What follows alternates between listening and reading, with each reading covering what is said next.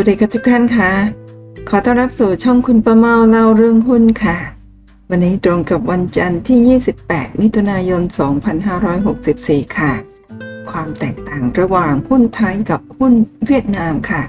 วันนี้เป็นบทความโดยดรนิเวศเหมวชระวรากรค่ะ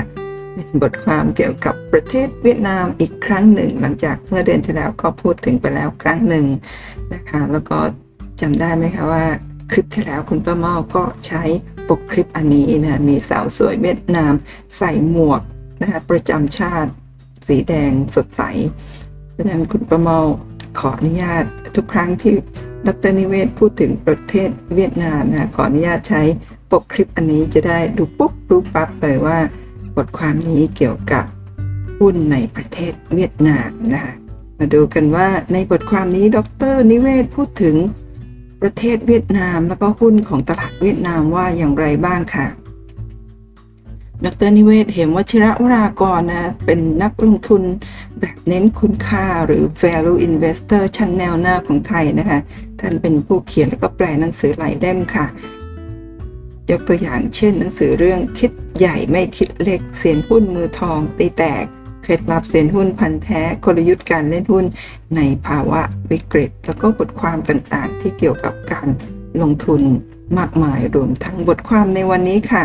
ความแตกต่างระหว่างหุ้นไทยกับหุ้นเวียดนามนะตีพิมพ์ใน Set Trade Blog นะคะ ซึ่งโพสในวันจันทร์ที่ 28 มิถุนายน 2021 นะคะ เมื่อเช้านี้เองค่ะ ในบทความดรนิเวศบอกว่าตั้งแต่เริ่มสนใจแล้วก็เขียนถึงตลาดและหุ้นเวียดนามมาหลายปี ผมมักจะบอกว่าเวียดนามมีคุณสมบัติหรือเส้นทางการพัฒนารวมถึงวัฒนธรรมหลายหลายอย่างเหมือนไทยมาก เพียงแต่เวียดนาม ตามหลังไทยอยู่อย่างน้อยเป็น 10 ปีขึ้นไป อย่างไรก็ตามผมคิดว่าในไม่ช้าก็จะตามทันและน่าจะแซงไทยไปด้วย บทความเรื่อง The Next Thailand and Beyond ที่ผมเขียนซึ่งน่าจะเป็นบทความแรกที่ปลุกกระแสการลงทุนของนักลงทุนไทยในตลาดหุ้นเวียดนามนั้น ถึงวันนี้ก็เป็นเวลา 6 ปีเต็มแล้ว ถ้าจะให้สรุปก็คือทุกอย่างของเวียดนามนั้น เป็นไปตามที่คาด การพัฒนาประเทศและตลาดหุ้นของเวียดนาม ในช่วง 6 ปีที่ผ่านมานั้น ต้องเรียกว่าสุดยอด และสวนทางกับประเทศไทยที่โตช้าลงมาก พูดโดยเฉพาะตลาดหุ้นนั้น ตลาดเวียดนามก้าวหน้าไปมาก จนแทบจำไม่ได้ บริษัทจดทะเบียนใหม่ๆ ที่โดดเด่นมาก และมีศักยภาพที่จะกลายเป็นsuper stock ในหลาย ๆ อุตสาหกรรมในอนาคตปรากฏตัวขึ้น และก้าวข้ามบริษัทที่เคยใหญ่ที่สุดในช่วง 6 ปีก่อน อย่างหุ้น Vinamilk ไปหลายบริษัทแล้ว เช่นเดียวกับความหลากหลายของหุ้นใหญ่ ๆ ในเวียดนามที่มีมากขึ้นใกล้เคียงกับบริษัทในตลาดหุ้นไทยแล้ว ปริมาณการซื้อขายหุ้นต่อวันที่มีแค่4ถึง4ถึง5พันล้านบาท ก็กลายเป็น 30,000 ล้านบาท นี่ยังไม่ได้พูดถึงว่าเมื่อ 6 ปีที่แล้ว ดัชนีตลาดหุ้นเวียดนามอยู่ที่ประมาณ 600 จุด และวันนี้อยู่ที่ 1,390 จุด ไล่กวดดัชนีตลาดหุ้นไทยที่ 1,580 จุด โดยที่ดัชนีหุ้นไทยแทบไม่ได้ไปไหนเลยในช่วง 6 ปีที่ผ่านมา แต่สำหรับนักลงทุนหลายๆ คนที่ไปลงทุนในตลาดหุ้นเวียดนามรวมถึงผมเองนั้น รู้สึกก็คือยังไม่ประสบความสำเร็จเท่าที่ควร โดยเฉพาะเมื่อเทียบกับการลงทุนในประเทศไทย ในช่วงเวลาที่ตลาดบูมที่ทำให้ VI จำนวนมาก รวยจนเหลือเชื่ออะไรคือความแตกต่างระหว่างหุ้นไทยกับหุ้นเวียดนาม ในความคิดของผม สิ่งแตกต่างระหว่างหุ้นไทยกับหุ้นเวียดนาม ที่ชัดเจนที่สุดก็คือ เรื่องของคนที่เกี่ยวข้องกับบริษัท และหุ้น และความแตกต่างนี้ น่าจะมีส่วนที่ทำให้การลงทุนของ VI ไทย ยังไม่ประสบความสำเร็จในตลาดหุ้นเวียดนาม คนที่เกี่ยวข้องที่ว่านี้ ไล่มาตั้งแต่เจ้าของบริษัท ผู้บริหาร ผู้ถือหุ้นรายใหญ่ นักลงทุนในประเทศ นักลงทุนต่างประเทศ และอาจจะรวมถึงกฎเกณฑ์การซื้อขายหุ้น และผู้คุมกฎหรือกรตของเวียดนามด้วย การแรกก็คือผมคิดว่าเวียดนามนั้น ยังไม่มีคนที่เป็น VI จริง ๆ หรือถ้ามีก็อาจจะยังไม่ใช่รายใหญ่ หรือมีบทบาทชี้นำราคาหุ้นได้ พูดง่ายๆก็คือ ยังไม่มีเซียน VI ที่มีผลงานลงทุนสุดยอด หรือพอร์ตหุ้นใหญ่โตจริง ๆ ในความรู้สึกของผมก็คือ นักลงทุนส่วนบุคคลของเวียดนามนั้น มีเฉพาะที่เป็นนักเก่งกำไรเป็นหลัก ในส่วนของนักลงทุนที่เป็นสถาบันในประเทศก็มีน้อยมาก หรือแทบจะยังไม่มีเลย กองทุนรวมหรือ ETF ที่จดทะเบียนในประเทศเวียดนามเองนั้น ส่วนใหญ่น่าจะลงทุนโดยนักลงทุนจากต่างประเทศ เช่น กองทุนหรือ ETF ที่อิงกับหุ้นใหญ่ที่สุด 30 ตัวหรือ ETF Diamond ที่ลงทุนในหุ้นที่ติด foreign limit เป็นต้น ผลจากการที่ไม่มี VI ทำให้หุ้นที่มีพื้นฐานดีในตลาดหุ้นเวียดนาม ไม่ได้มีคนสนใจที่จะลงทุนมากกว่าปกติ ดังนั้นราคาของหุ้นก็จะไม่แพง ค่า PE ก็อาจจะอยู่ที่ประมาณค่าเฉลี่ยของตลาด อาจจะ 15-20 เท่า และการปรับขึ้นของราคาหุ้นก็จะปรับตัวขึ้นตามกำไรต่อหุ้น ที่อาจจะอยู่ที่ 15-20%ต่อปี ถ้าโชคดี อย่าลืมว่ากำไรของบริษัทในระยะยาวแล้ว แม้แต่หุ้นที่ดีสุดยอด ก็มักจะไม่เกิน 15%ทบต้นในระยะยาวสำหรับบริษัทที่ไม่ได้มีขนาดเล็กมากนักดังนั้น VI ไทยที่ลงทุนในตลาดหุ้นเวียดนาม จะหวังได้กำไรสำหรับหุ้นบางตัวเป็นร้อยร้อยเปอร์เซ็นต์แถมสามารถคูณเพิ่มจากการซื้อหุ้นด้วยมาจินที่จะทำให้ได้กำไรสูง และเร็วมากในยามที่ตลาดหุ้นเอื้ออำนวย จึงหวังได้ยาก ผิดกับตลาดหุ้นไทยที่หุ้นของกิจการดีนั้น จะมีกลุ่ม VI จำนวนมาก เข้าไปเล่นจนดันราคาให้สูงขึ้น ซึ่งทำให้ค่า PE ปรับตัวขึ้น มหาศาลจาก 20 เท่า อาจจะกลายเป็น 40 60 หรือแม้แต่ 80 เท่าเมื่อบวกกับการเติบโตของกำไร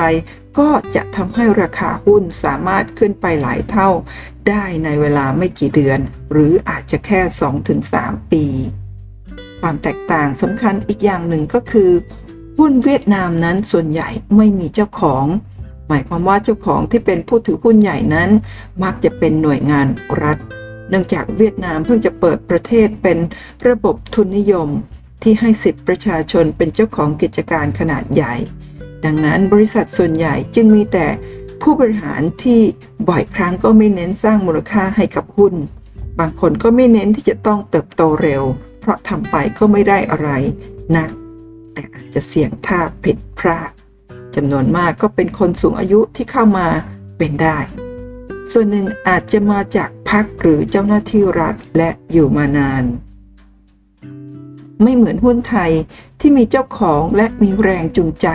ที่จะทำให้หุ้นมีราคาสูงขึ้นเรื่อยๆ เพื่อที่ว่าตนเองจะมั่งคั่งต่างกันไป เจ้าของบริษัทจำนวนมากเน้นการเติบโต ขยายกิจการ และทำหลายสิ่งหลายอย่างรวมถึงการประชาสัมพันธ์ การเชียร์หุ้น การทำวิศวกรรมการเงิน เช่นการออกวอร์เรนต์หรือใช้เครื่องมือแปลกใหม่ เช่น เหรียญคริปโต หรือการชักชวนหรือออกหุ้นใหม่ ให้เซียนมาซื้อลงทุน เพื่อที่จะช่วยผลักดันราคาหุ้นต้นประโยคท้ายนี่คุณป้าเมาคิดถึงคลิปของคุณป้าเมาที่เพิ่งทำเมื่อวันก่อนนะเรื่องของ VI ขายตัวสึกใกล้เคียงกันมากเลย ไม่แน่ใจว่าดรนิเวศหมายถึงเรื่องแบบนี้หรือเปล่าที่มีการใช้ชื่อของ เซียนนะมาซื้อลงทุนในหุ้นเพื่อที่จะปรากฏรายชื่อเป็นผู้ถือหุ้นรายใหญ่ แล้วก็ทำให้นักลงทุนเนี่ยสนใจแล้วก็เข้าไปซื้อ เพื่อที่จะได้ช่วยผลักดันราคาหุ้นขึ้นไปแบบนี้นะลองไปฟังคลิป VI ขายตัวที่คุณพ่อเพิ่งทำไปเมื่อวันซืนนี้นะคะ นอกจากไม่มีเจ้าของแล้วหุ้นเวียดนามมักจะมีการกระจายของผู้ถือหุ้นจำนวนมากจำนวน บริษัทส่วนใหญ่นั้น ผู้ถือหุ้นใหญ่ที่สุดที่เป็นบุคคล หรือสถาบันที่ไม่ใช่รัฐ ซึ่งบ่อยครั้งก็คือต่างชาตินั้น จะถือหุ้นเพียง 10-20%คนที่ถือรองลงมาก็จะถือคนละ 2-3%และก็มีไม่มาก ดูไปแล้วอาจจะคล้ายๆ บริษัทในตลาดหุ้นเจริญแล้วอย่างในสหรัฐ ที่เป็นบริษัทมหาชนอย่างแท้จริง ดังนั้นการคอร์เนอร์หุ้น หรือการที่หุ้นจะถูกไล่ซื้อจนหมด และราคาหุ้นถูกควบคุมได้ค่อนข้างเด็ดขาด แบบที่มักจะเกิดในตลาดหุ้นไทย โดยเฉพาะในหุ้นตัวเล็ก หรือกลางที่มีฟรีโฟลดต่ำจึงทำได้ยากมาก ผลก็คือโอกาสที่หุ้นจะถูกไล่ราคาเมื่อมีข่าว หรือผลประกอบการดีขึ้นมาก จึงแทบจะไม่มี ราคาหุ้นที่ขึ้นกันเป็นหลายๆ เท่า หรือทำให้ค่า PE ปรับตัวขึ้นเป็นร้อยเท่า ในระยะเวลาอันสั้น เป็นเรื่องยากมาก เพราะคนจำนวนมากจะขายหุ้นทำให้คนที่พยายามทำ corner หุ้นจะไม่สำเร็จ ผมเองเคยพบอยู่บ่อยๆ ว่าหุ้น super stock หลายๆ ตัวของเวียดนามนั้น มีกำไรเติบโตปีละ 20-30%หรือมากกว่านั้นอย่างต่อเนื่อง ศักยภาพความสามารถในการแข่งขันก็สูงมากเมื่อเทียบกับคู่แข่ง แต่ราคาหุ้นก็แค่ปรับตัวขึ้น พอๆกับกำไรที่โตขึ้น ไม่มีการปรับ PE เมื่อเทียบกับหุ้นไทย ที่อยู่ในอุตสาหกรรมเดียวกัน และมีการเติบโตคล้ายๆกัน หุ้นไทยจะขึ้นไป บางทีมากกว่าหุ้นเวียดนามหลายเท่าตัว เพราะค่า PE จะปรับขึ้นไปมากกว่าหุ้นเวียดนามหลายเท่า ตลาดหุ้นเวียดนามณขณะนี้ ผมเดาว่า ยังไม่ค่อยมีนักลงทุนขายใหญ่หรือเซียนหรือเจ้ามือที่จะเข้ามามีบทบาทชี้นำราคาหุ้นเหมือนตลาดหุ้นไทย เหตุผลก็คงเป็นเพราะคนที่มีเงินสดเพื่อการลงทุนมากพอนั้นยังมีน้อย กองทุนรวมที่จะระดมเงินก็ยังมีน้อย นักธุรกิจที่เริ่มมีเงิน ก็น่าจะสนใจการลงทุนขยายกิจการ มากกว่าที่จะนำเงินมาเล่นหุ้นหรือลงทุนในตลาด ดังนั้นเม็ดเงินที่เข้าตลาดจึงไม่มีกำลังพอ ที่จะดันหุ้นให้ขึ้นมาสูงกว่าปกติ หรือเกินพื้นฐานได้ นี่ก็ต่างจากตลาดหุ้นไทยที่ขายใหญ่หรือเซียน หรือเจ้ามือสามารถดันหุ้นกลุ่มเล็ก ๆ ให้ขึ้นมาได้ทุกวัน มุนเวียนเปลี่ยนกันไปโดยที่สามารถขายหุ้นทำกำไรและทิ้งหุ้นให้รายย่อยเข้ามารับได้เรื่อยๆ ทั้งหมดที่พูดนั้นผมคิดว่าทำให้การลงทุนในตลาดหุ้นเวียดนามของ VI ไทย อย่างน้อยในช่วงหลายปีที่ผ่านมา ดูเหมือนว่าจะไม่ประสบความสำเร็จมากนัก เทียบกับการลงทุนในตลาดหุ้นไทยในช่วงยุคทองของ VI ที่ผ่านมา อย่างไรก็ตามก็เป็นไปได้เช่นกันว่า วันหนึ่งตลาดหุ้นเวียดนาม